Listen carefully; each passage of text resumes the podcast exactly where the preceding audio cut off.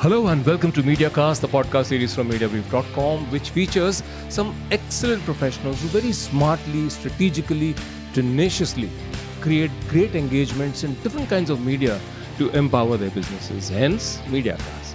And today, I am delighted, particularly because my guest on this episode is a truly stellar, and I use that word very consciously, professional, who is remarkable at creating engagements that empower businesses.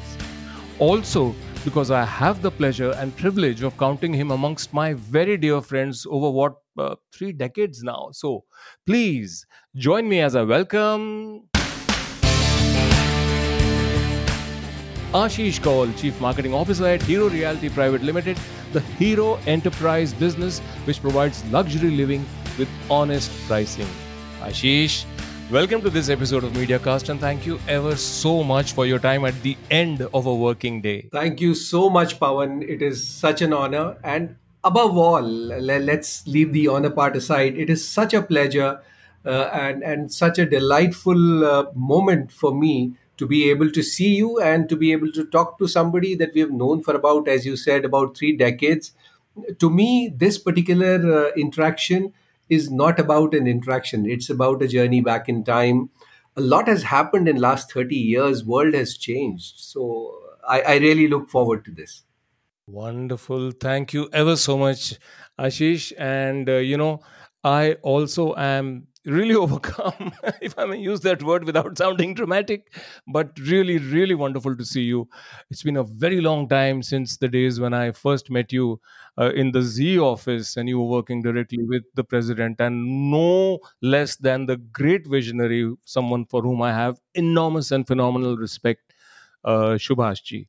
So, that was in the past, and we will probably touch upon that if it comes back now in the course of this conversation. But thank you, Ashish, as I said, for your time. And thanks also to Adarsh Rai of Visage 11 and Venki, another dear friend, your strategic comms partner, So they made this interaction possible, Ashish. You're in very good comms hands, if I may say so. So, Ashish, I'm aware that Hero Realty is a company founded on the guiding principles of innovation, physical and mental health, environmental stewardship, and the improvement of local communities, empowerment of local communities. And we'll discuss that and the fact that Hero Realty is driven by a quest of innovative concepts and exceptional craftsmanship and care for ecology and more. Because I'm really looking forward to this episode, which features an exceptional professional who heads marketing at a respected company, but one which still happens to be in a sector that is known more for shortcuts and jugaad and the thekedari shortcut mindset, But before we get there and into our discussion, Ashish, allow me to tell our viewers and listeners about you and whet their appetites about the conversation that will follow. So, Ashish, by your leave, here goes. My distinguished guest on this episode of MediaCast is Ashish Kaul, Chief Marketing Officer at Hero Realty India Private Limited. Ashish brings more than 30 years of diverse organizational experience, not only as a marketing leader, but also as a best-selling author with 6 multilingual books published by major Indian publishers. So, a great comms and business head driven by a heart beating for and with content. Amazing and unbeatable kind of a combination. So, Ashish stands out as one of the few professionals who has achieved success both professionally and personally. He's also a best-selling author, as I said, having written 6 multilingual books published by some of India's largest publishers. Ashish's book, Dida, the warrior queen of Kashmir, was launched by the iconic Amitabh Bachchan. Sorry, I can't do the voice, but it's an amazing thing to see that picture, and I think it's on his DP also on WhatsApp. And Ashish's works like Refugee Camp, Rakht Gulab garnered acclaim from Union INB and HRD Minister, while Stridesh, the forgotten legendary woman of Kashmir, which he produced and he directed, that is Ashish himself, it earned recognition from the External Affairs Minister and the Minister for Cultural Affairs. Ashish's rich professional journey showcases his industry expertise, and he served as Group President for Z Network and SL Group, as I mentioned earlier, Business Head for Hinduja Group in film and media, and that brings to mind how I was blessed also to have worked with the amazing Mr. A.P. Hinduja for the launch of Head in the Sky hits Next Digital in India. And Ashish has been business head for Bajaj Group in key MENA PE markets and Group COO for News 24 and Bag Films. He was also the CEO of Prakash Jha Films. So really wide, rich, deep experience across the spectrum of enterprise. Beyond awards, Ashish received the Man of Excellence Award 2020 for contributions to education, arts and culture, and commendations from Hold Your Breath, the Honorable Prime Minister of India, and also the Honorable Governor of Maharashtra. And these commendations and the awards that he's won, too many to mention here, they highlight his commitment to social service initiatives. He works with purpose for purpose. Academically accomplished, Ashish holds degrees in, let me count them out, I will have to probably use fingers of both hands. Degrees in business management, sociology, advertising, mass communications, hotel management. He's a senior fellow with CCRT, Government of India, Ministry of Culture. He also has a doctorate, right? We'll talk about that too. That's one of my questions. But he's not only, like I said, a marketing luminary, but also an influential voice as an advocacy columnist across leading publications like India Today, The Hindu, Bhaskar, HT, Business Standard, Amar Ujala, Daily Excelsior and Fortune magazine, among others. So that's in brief about Ashish Kaul, CMO of Hero Realty, and my very special, my very dear guest, because he's also a wonderful friend, on this episode of MediaCast, the podcast series from MediaBrief.com. So Ashish, welcome once again, and let's begin our conversation. So Ashish, my first question, okay, answer this in brief. What is the overall size and state of the reality sector in India? Overall, okay? If you can recall some numbers briefly. See, overall, let me put it this way, because most of this industry, a majority of this industry is still privately held. So those numbers dramatically vary. But then this is, in fact, the second largest GDP contributor to the country. About 12% of GDP is contributed by real estate sector, which is largely unorganized. That's the travesty. Tell us about the space in which Hero Realty operates, including its performance, growth and future growth potential. Just a brief overview. Sure. So Hero is a very different enterprise within the real estate companies. This is one of those very rare companies that works for a legacy. It's not about profits. It's not about anything else. But this is about living up to the enterprise, the spirit of the Munjal family. That is what drives the business. So therefore, we are quite different from anybody else. While you would be hearing in the media that, people are launching these 20 crore projects and 50,000 crore top lines, we are entirely different. The mandate is very clear that we are catering to the home buyers who buy it for the first time. You can't go to those real estate players who say 50% cash mein chahiye. So this is ideally, principally a company which has thought that through, that this is going to be the core of my business. I want to give premium. I want to give luxury at an affordable price, which is what has been driving the business for us. So it is like when you buy a home with Hero, you're buying that legacy. You're not just buying brick and mortar. You're buying our legacy. I remember very, very many years ago when I bought my first house on a loan. वो कहते हैं ना हिंदी में कि पहली बार घर खरीदते वक्त जो है पसीने की जगह खून बहता है.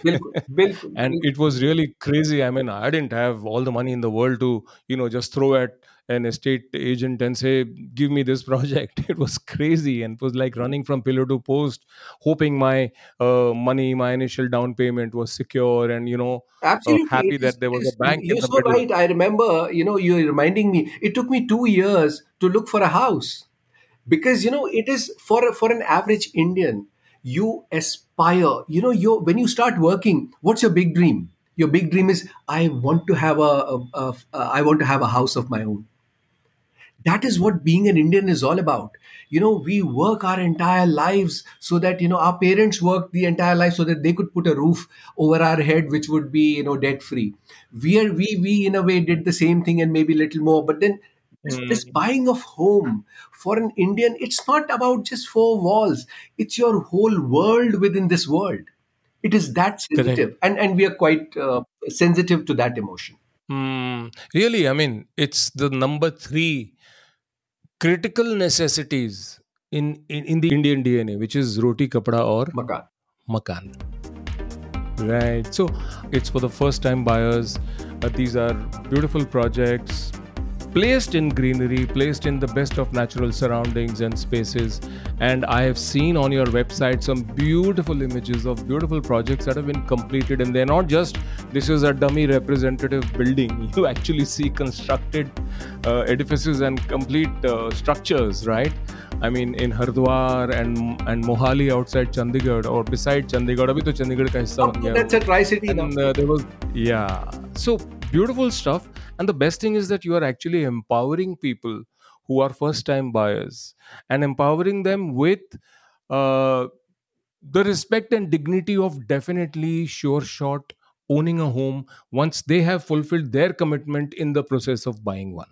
So a few things that I wanted to add here, Pavan, especially from the Hero Realty perspective, which puts a lot of burden on our shoulders as well. Very responsible to do those things which we promise. For example, a simple thing like what kind of a facing will your buildings have so that maximum sunlight can come in, which is very important to save your energy. We think from that perspective, how do we bring down the energy bill by having those designs which are able to take in more of a sunlight? We have a zero cash policy. Hero Realty, I can say to the best of my knowledge, I have never ever, and so would you have never met a real estate company that says no cash on the table, please, not even a single penny. You know what is the biggest challenge for our sales teams? Our biggest challenge is that we largely operate in Punjab. Punjab is money, cash. They say, we want to buy. And we say, no, we don't want to do this business at all. It has to be digital money. It has to be white money. Nothing ever is taken in cash. We are happy to turn away business. We're happy to turn away business, but we will not accept a single penny in cash. That has been the ethos that runs across the company.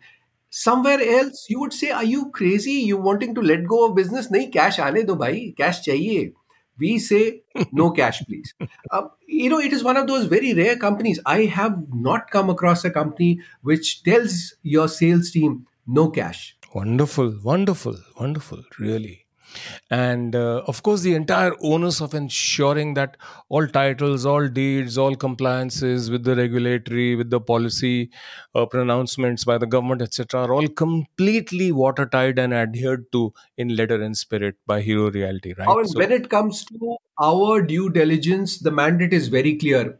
We are happy to accept to absorb some more damages, if that is the right word.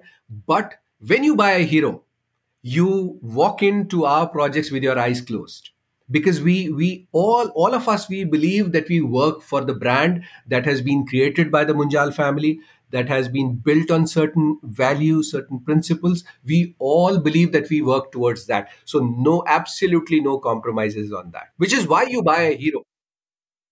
And the other day I was speaking to somebody from a Tata Group company, and I said, you're in the same boat, Ashish.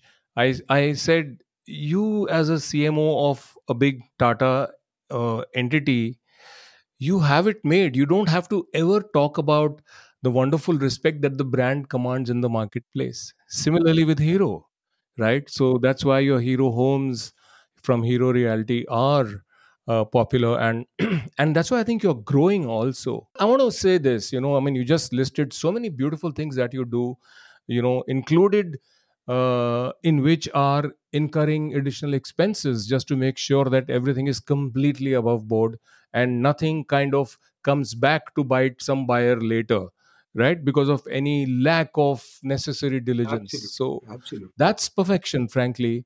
But then despite being a significant contributor to GDP, real estate often lacks brand trust. Why is this the case? I was on a very respectable panel recently, and we had all these fancy, swanky brands and so-called professionals there, and they were talking about the kind of stuff that they do, the modern age AIs and the stuff and the analysis and all of that. And when it came to me, I said, I'm really puzzled. All of you are doing such great work, brilliant work, and from what I've heard, all of you saying, you guys are doing marvelous work. Can somebody answer that? Why do we rank at the bottom of trust? Nobody. There was pin drop silence. Because that is the fact. When it comes to real estate business, there is absolutely no trust. You might trust a shady dealer doing some other business, but when it comes to real estate guy, your heart will always be beating. Pata nahi ye ghar kab milega. मिलेगा भी या नहीं मिलेगा कितना late मिलेगा there is nothing but a list of negatives. And every morning when you open your newspapers, especially in the Delhi NCR market, luxury is the buzzword. I have never seen a project which is anything less than super luxury. So it is, the super is replaced by all those fancier, swankier adjectives, but everybody seems to be offering the best that the universe has to offer. Then why is it that there is no trust? Why is it that project... I think part of... Sorry to interrupt, Ashish, but I think part of the answer lies in the fact that when I asked you about the size of the industry reality in India, the sector, you said that much, and my words, if not most, of it is in the grey private space, yes. Not accounted for. So perhaps that is why, because, an excellent Hero Realty or a Godrej or a Tata or, other such Mahindra and other homes, etc. across are still a handful. They are not even the tip of the iceberg in India as far as reality is concerned. You're so right. Jitna bhi kar le, you cannot do enough, because the point is, unless the practitioners in the unsort of tracked and unmeasured space can actually adhere to the kind of things that y'all are doing in your SOPs, Yeah, what has happened, Pavan, is that, let us look at the very nature of business and the way it has been structured in the country, which is why it is still, it doesn't have an industry status. Can you believe it? Now, why? You see, when you look at real estate, what is the nature? How is the business being structured? It is banao, becho, bago. You buy a piece of land, you put a building there, you sell it, you put the Resident Welfare Association, and you're out of it. So you're traditionally not servicing the brand as an FMCG product or any other mass market product or any product which has a certain life cycle. Unfortunately, this particular industry, the way this industry has been structured, is very short term. You're not serving the brand at all. It is not like serving a motorcycle or serving any other brand, which you are required to. It is obligatory on your part to service that brand till the life of that brand. Here, the life cycle is so short that the whole mindset, and then who are the first generation businessmen in this? They were purely thekedars. So what was it? Ki haan, humne a building banaya, humko karna kya hai? बेचना है और निकलना है. So there has to be this vision, which is today far and few. It's people like Hero, people like Godrej, people like Tatas, who are born with that legacy. That vision is inherent. That is ingrained in their DNA. That no, I'm here because of my name, and whether I have a Resident Welfare Association tomorrow, but it is still my name. No matter what, no matter who runs it, they are going to be carrying my name. So when my name is there, I will not let anything wrong happen. So, which is what it just occurred to me, Pavan, that, Mr. Munjal, he keeps on telling us that when you're dealing with the home buyer or a resident, think that you are dealing with me. And likewise, the entire chain, that's how the entire chain travels. That he says, think of yourselves when you're dealing with him. Think of you as you are the chairman of the company, you are dealing with him, and think of him also in the same light, that he is me. So it is, he says that think of them as us and we are them. So that's how empathy and put yourself. We sometimes joke about this, that, you know, our facility teams, they're under so much of stress because everybody says, "Main to Munjal saab ko janta hu, main Munjal saab ko janta hu." That is how it has, that is how it has been. You know, it has right from, you know, I don't know. You possibly would have also interacted with Mr. BML, you know, when he was actively handling Hero. So, you know, he had this way with people. You know, he was a guy who was never scared of any negativity. He would go out and he would talk to people, his distributors, and it has continued that way. Now, coming back to what we said earlier, unless there is a vision, you see, if I want to do this business and I want to say that I want to be in this business for next 50 years, this is what is going to be my game plan, and this is how I will service my brand. And therefore, you will automatically think of creating an organization that works accordingly. And then you will need a talent pool to service that brand. Exactly. The strong, heavy regulation of the reality space. I think that it is probably done because this vision and this mindset that you are talking about has not at all even started coming up, forget fructifying, over the last 60-70 years so far in India. It has not in the reality space, right? And that same mindset of maal kharido, maal becho aur nikal lo, that is continuing. What about ring fencing the interests and safeguarding the interests of the end user? I think that's why these stringent regulatory norms are there. And I do respect them, and I think that really in a space as dangerous for the first buyer, for the man जिसने अपनी बीवी के गहने गिरवी रखे, जिसने कैसे भी किया, small, lower, or whatever, middle or upper middle class guy or lady wants to buy something, and then they are at the whim and fancy or at the mercy of some unscrupulous real estate people. So I think it's important. So what is your view on that aspect? You're absolutely right, which is what I'm saying, that, you know, we have had industries in India where there is minimal government intervention because they do fabulously well. This place needs, because it has been mayhem. You see, especially if you see the northern part of the country, it is continuously, you see one or the other guy is behind bars. Somebody else is arrested for this fraud, that fraud. That is how the entire spectrum of real estate has been in the country, regrettably, unfortunately. But that is, you know, I don't want to be sweet about it, but that's what it is. Now, why has that happened? And therefore, the need for regulatory mechanism, because ultimately the end user has suffered a lot. I think all of us have seen those regrettable visuals of people, you know, doing dharnas outside various projects in Delhi NCR and down north and in the Noidas, where people have spent, you know, they've been waiting for 10 years, for 15 years just to get a flat back. And that's their sweat. You, as you rightly said, it is to buy a home. It is, your whole being is about buying a home. And absolutely. You know, I completely on one hand, you're waiting for the home, and probably the guy is also paying his installments. And then, because he doesn't have a home, he's possibly in a rented accommodation, so he's also paying rent. Correct. So, of course, you know. Yeah, it's terrible, which is why these government regulations are truly important. Which is where I feel it is the onus lies on us. The onus lies on us. We have allowed this situation to arise. So I think that, you know, this, instead of looking a business opportunity कि मैं maximum पैसा कैसे इस sentiment को encash करूं, can we be serious about the responsibility of serving that sentiment? So it's all about reputation, you know, of the space. And you are one of the best reputation management people I know for a very long time. I have known for a very long time. So I am now going to rub my hands in and ask you the question about saying, okay, let's talk reputation management.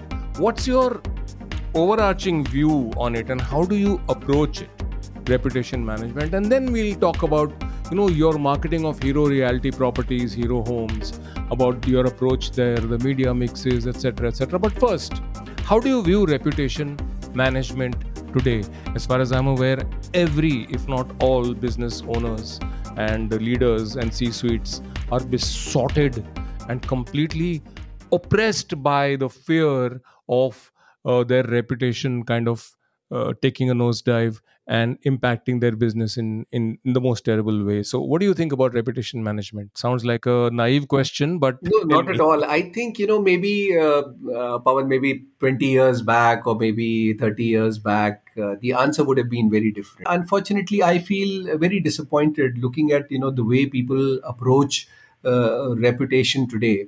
It has become a subset of sales. So for everybody, reputation seems to be how much can you sell? Without, even going back to that panel and many such panels over a period of so many years now, they seem to be talking about reputation. They seem to be talking about brand, but actually they've been trying to figure out how to sell more. That is where I feel there's a very fine line that divides sales and that divides trust, maybe reputation. To me, your reputation is a bond that you will service no matter what.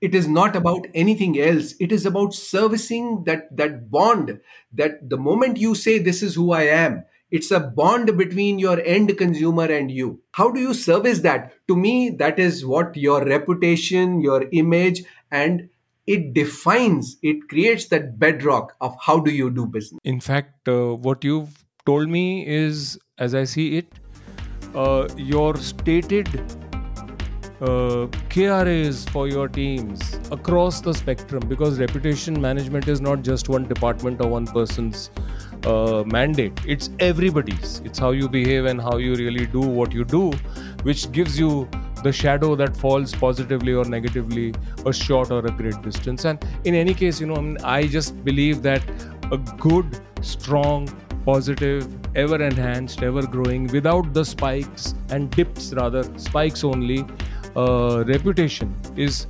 crucial, critical, and it definitely leads to sales. Absolutely. Right? Absolutely. So, absolutely. And I think, therefore, I feel that reputation management is something that is a never-ending process. Absolutely. It's always on, continuously, because you're listening to what the world is saying, you're tracking yourself, you're looking at your performance, you're seeing what people are saying about you. Then you say, okay, what do? I go online, I measure, I use a Google Trends, I use a Google Sentiment, I use, Social Sprout and Hootsuites and this, that and the other, and find out what is required. So I want to ask you now, when it comes to your marketing of Hero Realty properties, tell me about your approach. The media mixes used concerning TGs and properties, because essentially, dhanda bhi to karna hai, profit bhi to banana hai, hai na? No. Only when you make money and profits can you plow it back into bettering people's lives with bigger and better projects. So, what are the media mixes? What are the target groups and properties? How do you match them along with the objectives of each campaign? Anything that comes to mind? No, Pavan, I think, over a period of time, I have realized that the most difficult thing in life in managing business is to be simple. And my approach has been pretty simple. Who do I represent? I represent legacy. I'm very clear in my mind, which is why you will see, and you would have already seen that we are the least marketed company on the face of this planet. We are the least marketed company. And when I say that, do you know what is the time that we take to close our projects? The longest time that we have taken to do a complete sellout of a project is 6 hours. 6? Yes. 6 hours is the time that we have taken to put a project in the market and get a closure on all the units that are available. 6 hours. That's because of your reputation. That's because of your legacy. That's because of your commitment. That is how we service our legacy. That is how we service our legacy. Just to add to what you were already saying, in real estate, there seems to be this compartmentalized mindset that I am doing sales, So I am not responsible for reputation management. I am doing HR. I am not responsible for reputation management. I am doing accounts. I am doing finance. I am not. Somehow, the good old ideology of brand management has completely been forgotten. It has been whitewashed. Pavan, I'm absolutely sure while you occupied the complicated chairs that you did, you would have gotten up from your chair and you would have serviced an aggrieved consumer, irrespective of the department that was the originator of that grievance. That continues to drive me today. You know, the funny part within our Heroes' office is, agar kahin se bhi koi aggrieved customer, consumer, kuch bhi aata na, they somehow, agar that HOD is unavailable for some reason, they just drive it to me. Because they know that he is the guy who, no matter wo complaint kiska hai, he is the guy, he will take it upon himself to see that it is resolved. Now, I'm little disappointed with this generation, and I honestly believe that this generation is more capable. This generation has far better, meticulous, intelligent tools available at their disposal, and somehow I feel because of that, what they have done is they've created a shell around them. They've created a silo that this is the only thing that I will do. I will not do anything more than that. I will simply, forward this to somewhere else. But somehow I think we are at a time where we have the best of the technology. Now, when I say best of the technology in comparison to what we had maybe 10 years ago, technology, as we all know now, redefines itself. Preempting my question. You are preempting my next question. See? Right, Ashish. So you were just getting on to technology, and my question to you, my next one is that in the real estate sector, how has MarTech influenced diversification and how has it shaped demand? Tell me about the scope and possibilities brought about by technology. So, as we were discussing earlier, I think this is the best time technology has been knocking our doors now, and MarTech. But I very honestly, I mean, I don't have to be, cosmetic about it. They're still being used as tools ki bechna kaise hai, jaldi kaise bechte, isse batao, isse kitna bikega, isse kitna bikega. It is not about, I think MarTech has to be a part of vision. It has to be part of the process. It has to be part of the way you do business.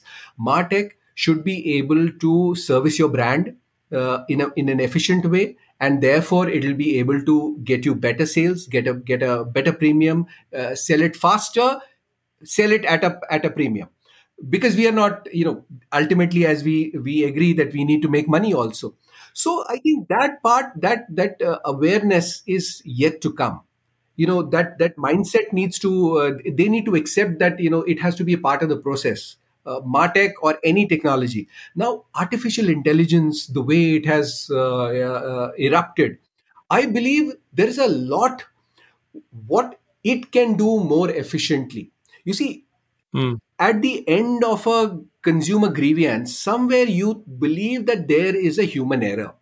Human error contributes significantly to a grievance. Okay. Now, an equation or an artificial intelligence is not likely to make that mistake.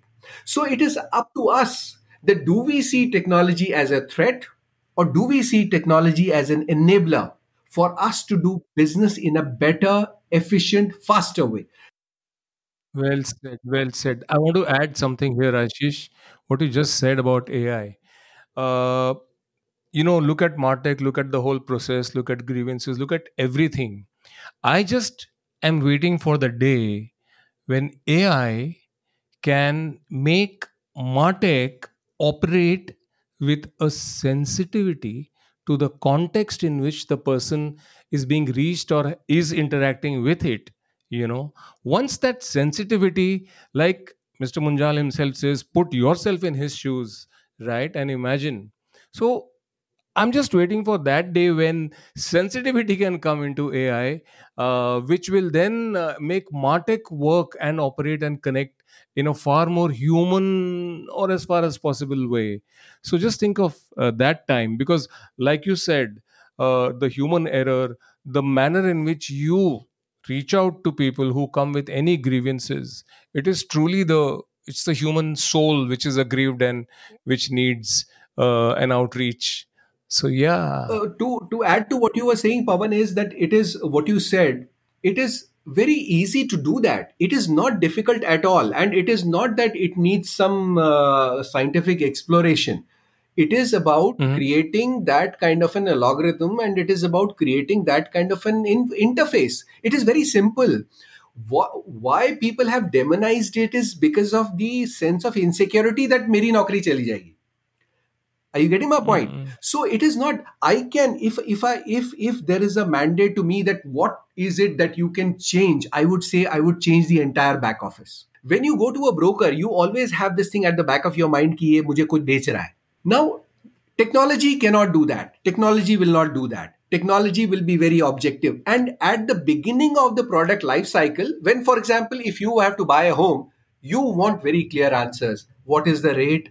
Where is it located? What are the tech specs? How cost, loan, etc., etc. You want to be very clear. This is a stage. The first stage is where you have to be very objective.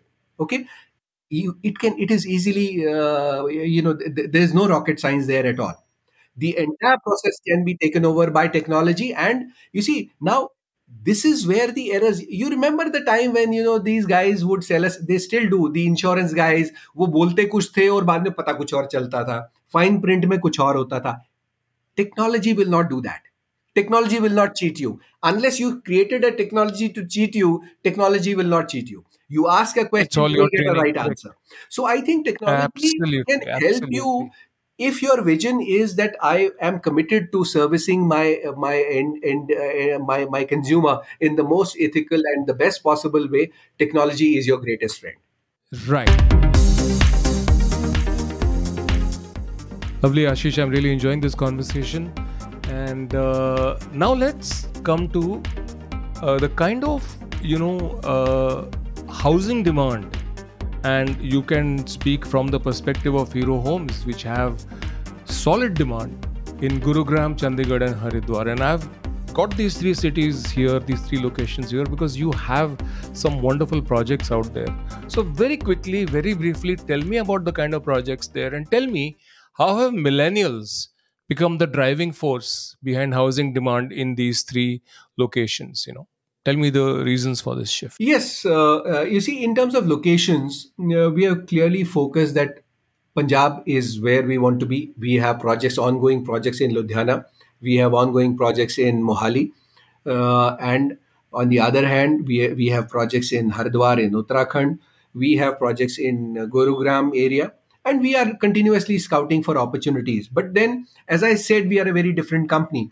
We want to grow organically. We are looking at, complementing our own strategies. So for example, if you're already in Gurgaon, it makes sense for you to grow, to make that infrastructure that you have created, including the human capital, instead of replicating the whole thing at a different location, it makes sense, grow in those areas. So that is how we are growing. That is one part of it. And the second part is, of course, the millennials. We have chosen, as I said, as of now, we've chosen a significant majority of our business is focused on the first home buyer, which is the generation, whether you call it the millennials or zillennials or any generation, that will be the first home buyer. So it is a difficult space to be in because, to create a home, it takes anywhere between 3 to 4 years, sometimes 5 years. But technology and your mindset today is outgrowing, is outperforming every year. Back then, Pavan, we used to say that India changes every 10 years. And then in our lifetimes, we have seen people say, and research says, that India changes every 5 years. But I think today India changes every year. Who knows, maybe 5 years from now, you could say that India changes every 2 quarters. Now, infrastructure has to keep pace with that, which is where precast, I think the whole key will lie. How fast can you deliver your projects? Because in real estate, it is not like, putting a motorcycle on a chain and, getting it out in maybe 24 hours. You can't do that here. How best can technology be used? How best can our knowledge of molecules, of polymers be used to create material which is beyond a cement and a steel? You see, our whole mindset is still stuck in cement and steel. But is that the only thing that can create a home, a safe home? No. Are we doing enough in terms of research and development? Other industries, the reason why other industries have really outperformed, whether it is steel, they invest heavily in research and development. How many of us do? We don't. Got it. Whose responsibility is it? Whose responsibility is it to find environmental friendly material? Whose responsibility is it to find options where you can reduce a period of construction from 3 years to maybe a year and a half? Whose responsibility is this? Where are those scientists? Are we working with those scientists? Now, for example, wood is in India, because you see, in comparison to Europe and India, there's huge difference. Our population itself. You know, we contribute, I was telling to the erstwhile prince, who is now the king of Qatar at one point of time, I said, we come from a country which we contribute in Australia to the world every year. And they all were laughing. Right. Now, tell me, how wood is to be used. At what rate? I mean, it is coming at a heavy cost. We are cutting our jungles. The climate is changing. Absolutely. So can we not look at maybe something like a bamboo? Imagine now you create a special project where you say that I am going to use bamboo now. For all my, I'll replace wood with bamboo. It is easier to grow, faster to grow, much more economical. It has higher tensile strength. It is much more durable. But who is doing that? They're not doing that. I think this industry, if it fixes its vision, long-term vision, then it will realize that the responsibility of reducing this gestation from 3+ to maybe a 2 and then eventually 1 also lies with us. Yeah. Which is where automatically you will have profitability, because in the time that you were doing one project, you could do 3. I think you've given me a really exhaustive deep dive look into what can be done, how things will and can change. What is changing is that female investors are building their real estate portfolios pretty strongly nowadays. So tell me a little bit about that from your experience with Hero Homes, from Hero Realty. Oh, of course, women are an integral part of our consumer portfolio. And as I said... And your workforce also. Yeah, go ahead. Sorry. See, it is what happens is, when you're going through the process of identifying a home, we fortunately rank right at the top. Now, the moment you do the listing, it puts you right at the top. It puts you right at least the first two, whether it is Tata's, and you will have us and Tata's and maybe a Godrej. So, the listing world will come down to, it'll throw these 3 results. It'll throw a Hero, it'll throw a Tata, and maybe a Godrej, or, those guys will come right up front. So whether you have a woman who is actually working or a woman as a major influencer, but I'd like to believe, and I'm pretty sure about it, that more than 50% of our portfolio is driven by women buyer, who may actually not be writing the check, but they are the ones who influence. You see, very interestingly, what happens is when you and I are buying a car, we don't think of so many things. When you're buying a home, a woman is a prime influencer. You know why? The first thing that will come to her mind is, mere bachchon ka school kahan hoga? Right? Hospital कहाँ होगा, बाजार कितनी दूर होगा. All of us we से कि अच्छा अपने को क्या करना है, बाइक में किक मारा निकल पड़े. Absolutely it is you see it is what we do as entrepreneurs. We just put brick and mortar structures together. It is eventually the woman who fills in that last block. She converts that brick and mortar into a home. It is the spirit of a woman who creates a home out of a brick and mortar structure. Unfortunately, and to preempt your other part of the question, I think no. So I want to summarize this and conclude this. So you said about 50% of the influencers or buy decision influencers, stroke buyers, yes, are women. Okay. Now the next question. Okay. I think Hero Realty has seen a notable shift in the space of reality. with more than 35% of its employees being women. So how did this change occur and what benefits has the company experienced? And I'm talking about the unfortunate poor women who are laborers at construction sites. They are nearly the same number as men. But in a corporate, in a very good ethical and properly functioning entity in reality like Hero Homes from Hero Realty Private Limited, tell me, how did this change occur? You've got more than 35% of employees which are women. What are the strengths that the women bring to your system? It is inevitable. We are at 35%. I think we are still low. Industry is far low. If we are at 35, we are probably among the top two to have that kind of a ratio. Industry is abysmally low.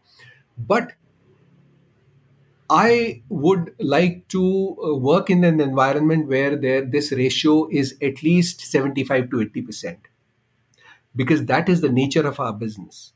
It is not a part of a male DNA to think of the things that are associated with a home that have to be right and that can be wrong. हम लोग क्या सोचते हैं? हम सोचते हैं कि अरे हमारे लिए हर चीज का शॉर्टकट क्या है मेल के लिए? बाइक में किक मारी चल पड़े, कार की वो स्टार्ट की चल पड़े, ओला उबर बुलाया चल पड़े. हमारे लिए वो accept. But a woman does not think like that. Though, the funny part is, I will be killed for it, but while I was inducting and I went to one of our sites in, I think it was Ludhiana, and I chose to stay in the guest house, and I opened the window in the morning and I saw a building, a structure outside, and I called the caretaker. I said, which play school is this? He looked at me. He said, sir, wo clubhouse. And, the whole color palette was like, it was a play school. Nice, bright. That tells you the difference between the aesthetics, that the approach to whole aesthetics. So I believe, right from your design team should be led by women. Your project management should be led by women. Your workforce should be reduced. One area where I want to see reduction of workforce is in the labor category. That is not a healthy sign for a society. That means as a society we are failing. That means we are not. That tells us that we are putting our women at risk, because It is not about just emotion. It is about physicality of it also. It is about when a man and a woman both are at a site and they have a child, the child suffers. Eventually, it is the future of this country that is suffering. So I would want to see a reduction of labor force where women don't have to work. At the same time, in the project management, in designing at least, even in finance and accounts, it should entirely be women-oriented. I know, I'm aware of the amazing strengths and qualities that women bring to the work table, But tell me in your words, what do you think are the most important strengths and great qualities that they bring? They're better managers. They can work under stress a lot more than we believe. There seems to be this impression that we have created that, women are very sensitive and, they will break under pressure. No, see, today, media and entertainment is the most ruthless, most cruel industry. It is driven by women. It is entirely driven by women. Right from technicians to great directors today, it is driven by women. And it's a thankless job at the end of it. You have no life and you're working 24/7. The beautiful facade and all that is fine. The people see the end product, but people don't see the run-up to what happens, when you would create those shows and those programs and mind-boggling, those 36-hour straight shifts and acting like zombies and still delivering a great project. So, tell me about it. I think it is just male insecurity that we like to be. And two more things I want to add, Pavan, that, in my journey, what I've also noticed is that women have two very important, among many other things, two important elements to their genetic system. One, they're inherently honest. Two, they have great sense of empathy. It is not about, I'm not talking about sympathy. It is empathy. What happens is that I have noticed that when you have a male recruiter, the mandate is very simple. You want to hire rough and tough guys who will not have time for family. And then you want to have an organization that talks about, family and work balance. How is it possible? It is when you have a woman, she will empathize because she is the one who is driving the family. So it can only empathy and honesty These two inherently exist in a woman. So let's turn to your books, Ashish, okay? Particularly those with, Bollywood interest, they reflect a deep understanding of Kashmir. So with your surname, people will know that that's where you come from, that beautiful place. That's why you are still red. No. Ekdam lal ho Kashmiri zeb ke jaise. No, that is the stress of being in your show. No, sorry, what did you say? I said that is the stress of being on your show. I have to do my best. Oh Lord. Good God. Oh, so you do wish that a more sensitive woman were interviewing you. Sorry about that. But can you share insights, Ashish, into the research and incidents involved in writing your books? Because they stem from within. They are not written for effect. Ke yaar ek mere paas time hai, 3 mahine ka, 6 mahine ka. Let me put together a book and a screenplay and throw it out and maybe sell it as a script. You actually invest your heart and your consciousness. And, I think the length, width and breadth of your experiences, they spring at you from your books. So tell me, how do you go about writing a book and these 6 books that you've written, which has been closest to your heart? A little something about, that particular book. I am not a writer at all, and neither do I claim to be a writer at all. Whatever I have done is, there was a moment in my life when I had never thought of writing stuff. Being an advocacy columnist is different, and you writing for your profession is entirely different. I was taking this flight. My uncle, there was a death in my family, and my daughter went to Kashmir we went to Jammu, not Kashmir, for the first time, and our flight back from Jammu to Bombay had to come via Srinagar. So when we landed there, and of course, my reaction, I was 16 or 17 when I left Kashmir in the middle of the night with just 2 bags. We were rescued by the Indian Army, grateful to them forever. Otherwise, we would not have been alive and I would not have been here. My reaction to Kashmir is always very different. And when my daughter, and she was always sort of, because she thinks of herself as a Marathi, and she always has these conversations with me that, why are you guys so emotional about Kashmir? See, people are dying every day. And of course, that's the child. He says, why would anybody want to be connected to a land where there is so much of bloodshed and all that? Except you don't have those answers. There's no right answer for that. And when she flew over Srinagar and she was looking at, how it looks from the top. And she said, and she had a question for me. And she was 8 that time. She says, Papa, we are Kashmiris. I said, yes. Kashmir is so beautiful. I said, yes. Then I was not ready for the third question. Then why don't we live here? So instinctively, my answer could have been, we were terrorized. We were brutally massacred. We are a minuscule minority. Terrorists came. They saw us as guinea pigs. They killed us, and there was no other option for us to leave. We were driven out. I didn't say that because I thought it would be unfair for me to paint an 8-year-old's mind with that kind of an answer. And then I felt instinctively that there are almost 500,000 other children of her age who do not know of Kashmir, but they are basically Kashmiris, but they don't know what happened. They're hearing, they're forming their views on Kashmir from the people who are screaming their lungs out on these news channels, which is not correct. So then I thought that perhaps I should do something. That is how my first book happened, which was called Refugee Camp. And it was forwarded by the chief of the army staff, who writes in that I've been army commander in Kashmir. I was ambushed and I'm lucky to survive. But after reading your book, I realized there is so much about Kashmir that even I did not know. It became the first book on Kashmir, on terrorism, where Pakistan is an important constituent in that terrorism, which was appreciated, and it was championed by one of the largest icons of Pakistan, Hassan Jahangir, wo jiska gaana hum log churate rehte hain, hawa hawa hai hawa kuch bol uta de. So he has there is a quote from him which is documented in the book, And he says that, you know, this is one book that both people of India and Pakistan must read, and they will realize that this is the only option. How much time did it take? It took about a year for me to do that. It took an entire year. And, you know, people like us always say this time can't. But I have believed, honestly, you know, hold this against me if you feel I say otherwise. I have believed that one book taught me that if there is something that is close to your heart, if there is one thing that you want to change in the society, you will always find time for that. If you do not intend to do that, then you will never have time for that. And Pavan, you know, one ability that I had is to sleep very less. I hardly sleep for 4 hours. I put that to use instead of watching television and, you know, the stuff I did. I put that to use. So I've been in office in the day, and in the night I did that. So that is how my first book happened. It was the first book that almost sold out 3 times in a single day.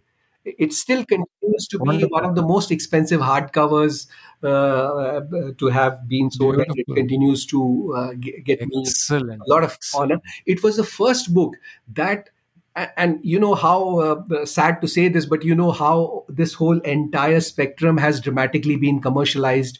I never had to spend even a single penny for the kind of admiration, for the kind of respect, for the kind of love that people who reviewed the book showed to me.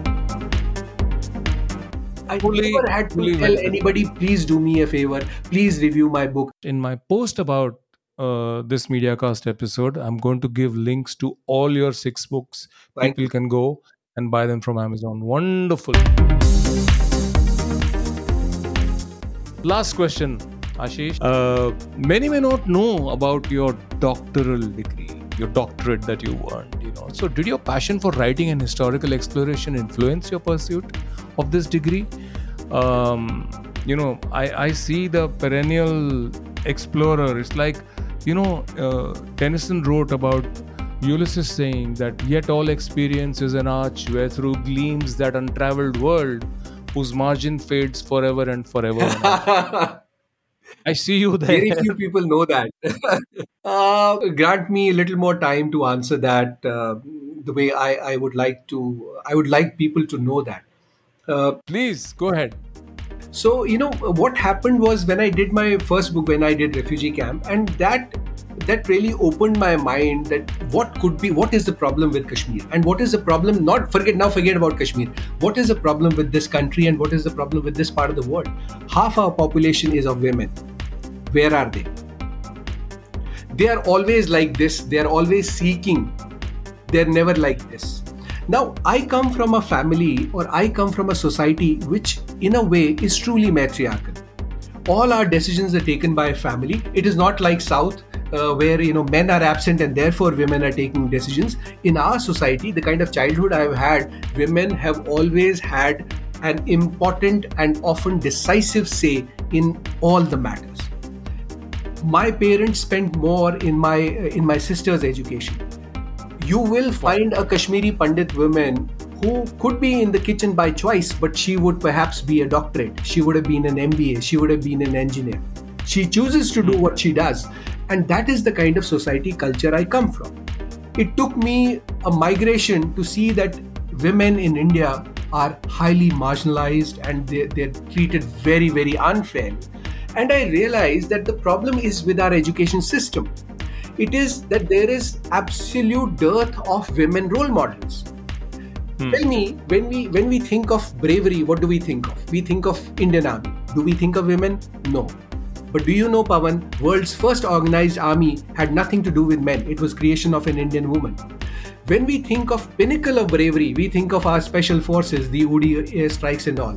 Do we think of women? No. But Pavan, world's first counterintelligence force was creation of a woman. Men had nothing to do with it. Do you know world's greatest war strategy, guerrilla warfare? It is the greatest war strategy ever. Had nothing to do with men. It was creation of a woman. World's first diplomat, world's first experiment in taxation was done by a woman. Men had nothing to do with it. Pavan, do you know world's first cooperative bank was creation of a woman? It had nothing to do with men. And Pavan, the greatest public distribution system in the world which exists in India had nothing to do with men. It was creation of a woman. World's first paid army was creation of a woman. Where are women in this country? And to that extent, I felt that, I need to bring these role models, which are not women who created a tap somewhere or built a road or built an orphanage or built a hospital. No. Pavan, the greatest fundamentals on which the modern world works today were creation of Indian women. Men had no role to play. Wonderful. What is the topic of your dissertation? That I will come to that. So before that, my biggest project was Project Stridesh. Stridesh is a project, I wanted to put that in perspective. It was a project that is the first research project validated by the government of India, which gives credence and validates the existence of 13 women who created fundamentals on which the modern world works. It is not about India. It is about world in general. All that credit was taken by the West. Unfortunately, the irony is it did not went to the Western women. Men also took the credit from there, but they were all creations of Indian women. So Stridesh, Project Stridesh is a project which is very close to my heart, and my mission is to create 13 independent films and 13 independent books on the lives of all those. It is a research monograph. So Dida, the warrior queen of Kashmir, was one of the women among those women of Stridesh. It is the story. Why that was closer to my heart is because it is the biggest story of women empowerment in the whole world. It is the story of a girl child who was abandoned by her parents because she was born disabled. And this is the girl who created world's first counterintelligence mechanism. She created world's first commando force. She was the one who created an army that defeated Mahmood Ghazni not once but twice. By therefore creating the foundation on which the concept of Akhand Bharat was based. For 52 years she ruled the Indian borders. And India, this concept of Sone ki Chidiya, back in the 10th century, it was courtesy, a woman who sacrificed her whole life on a border, and to think of it, that woman was abandoned by her parents because she was born disabled. So the very foundation on which we stand today was the foundation which came at the peril of a girl who sacrificed her whole life because the world told her that you are incapable, you are a disabled girl. But she, on her own merit, she became the bravest, the greatest woman who ever walked this earth. So, Wonderful. That has been the focus of my work. I'm actually going to make another episode with you, record another one later on these 13 amazing women. That is where the challenge came. And before I did this, the challenge was, Indians are very passionate about their history. But in an informed world, a passionate discourse is not good enough. It needs to be prescription. Like, Pavan, you and I can know, sar mein dard hai, to ye kha sakte hain. But legally, we are not supposed to give an opinion. Unless you are an MBBS, your opinion has no value on any disease, on any illness. We can say, but it would be foolish for anybody to take our view, so to say, unless you are an MBBS doctor. And I realized, for me to not be slotted as somebody who's passionate about history, when I say something, when I do something, it must be respected. And there is only one way to achieve that, which is to achieve the highest qualification in the world that teaches you not to be a sectorial expert, but how to validate your... Which is why, yes. Contrary to the popular belief that PhD makes you a sectorial expert, PhD actually teaches you how to do research. So therefore... Today, which is why did Government of India approve my research? Because I came from a legacy. I worked hard enough to get that degree. And my topic was how Indian films through 60s, 70s and 80s have created sexual objectification of Indian women, how they have contributed to that. So that was the so-called project upon that. The other aspect of this wonderful project of yours, which you produced and directed also, Stridesh, amazing. We are definitely going to come back and do another separate episode on, it's going to be like a tribute to women and the great power that they wield and their amazing abilities. truly. I think that's why we men, God didn't trust us to bear the pain of childbirth. It's the stronger gender, the much stronger gender, which is women. And one salutes them always. So, Ashish, I have really enjoyed my conversation with you. A lot of insights, a lot of the purity of the beating heart and the wonderful human being behind the professional have come out. And this is a guy who's actually marketing a reality space entity. But then what rescues you is that it is from the preeminent Munjal family, which is on legacy, which believes in driving profit with purpose. So, bhaiya, touch wood, but you are blessed to be where you are. And I think they are also blessed to have you with them. What did you think of your chat with me, Ashish, today on MediaCast from MediaBrief? Honestly, I mean, see, when you think of Pavan is doing something, it is, you know, the thought of that not being, anything but great does not even cross your mind. You know, people like you are far and very, very few. You've seen this industry grow. You've been part of that very fabric that created this enormous industry that we so lightly take today, the kind of hard work. You know, it is built on the hard work of people like you, brands, iconic brands, and the kind of the kind of respect they command came from your hard work. So I thought that, you know, it is going to be my privilege, it is going to be my honor to be on something which I'm sure is going to be nothing but the best. And of course, I mean, you don't need my validation for that. Ashish, you're very generous. Thank you. Really, thank you very much indeed. It's your presence that actually elevates the stature of MediaCast. And I'm truly very, very happy because the kind of width, depth and breadth of knowledge and experience that you bring is truly peerless. And Pavan, in fact, I wanted to add that, you know, I've been keeping a track of what you do, the MediaBrief.com. And, you know, there's so many things that people have done. People have come, they've done their jig and they've sort of faded away because they never got it right. I'm very proud of the fact that, you know, I go through your stuff. I go through MediaBrief.com and, you know, it's becoming a habit that, you know, you want to see. Because I know whatever is there, you know, there used to be a time, there used to be very few publications. You would blindly follow what they would say because you knew that this would be well researched. Otherwise, this would not find a mention here. So MediaBrief.com is definitely, and I'm saying this again with due humility, that you don't need my validation for it. I mean, I see the kind of work that you do. It reflects that, you know, somebody you can't mess around with Pavan. So, you know, I mean, it puts a great sense of responsibility also that, you know, you can't take it like you can take others for granted, but not here. Thank you ever so much, Ashish, for being on this episode of MediaCast. And, you know, Ashish, thanks also to the wonderful Adarsh Rai of Visage 11, your PR agency, your comms agency, consultants. And of course, to Venki, like I said, you handpick the best and you are in great comms hands. So thank you ever so much for being on MediaCast.